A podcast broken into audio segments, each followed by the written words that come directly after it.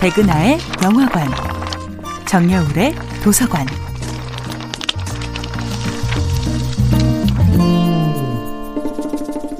안녕하세요. 여러분과 아름답고 풍요로운 책 이야기를 나누고 있는 작가 정여울입니다.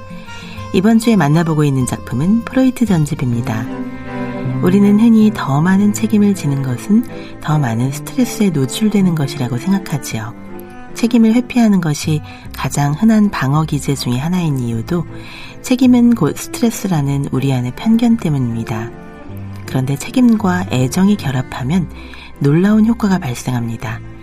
내가 관심과 애정을 가지고 있는 대상에게 진정으로 책임감을 느낄 때 우리는 더욱 강인해지고 행복해집니다. 심리학자 엘렌 랭어는 코네티컷의 요양원에서 앞으로 살 날이 얼마 남지 않았다고 생각하는 노인들에게 실험을 합니다. 노인들에게 키우고 싶은 화초가 무엇인지 물어보고 그들에게 화초 하나씩을 나누어 주면서 이 화초를 열심히 한번 키워보라고 조언합니다. 1년 반 뒤에 그들에게 나타난 변화는 놀랍습니다. 자기가 고른 화초를 열심히 키우게 했던 노인들은 그렇지 않은 다른 노인들에 비해 훨씬 활동적이고 명랑하며 건강 상태가 좋아졌습니다. 사망률도 현저히 떨어졌습니다. 모두 똑같은 요양원에서 같은 의료 서비스를 받았음에도 불구하고 이 화초를 내가 돌봐야 한다는 책임감을 느끼며 살아가는 노인들은 훨씬 정신이 맑았고 건강 상태도 월등히 좋아진 것입니다. 우리는 당연하다는 듯이 노령은 곧 병약함을 뜻한다고 생각합니다.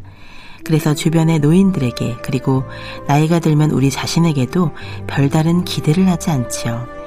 당연히 자존감도 손상됩니다.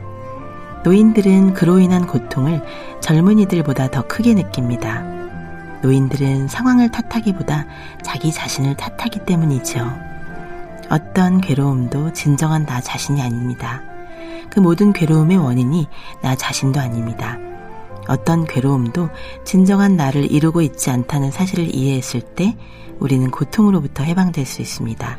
당신의 자부심을 찢어발기고 당신이 소중히 여기는 것들을 짓밟는 모든 외부의 힘들을 직시해야 합니다.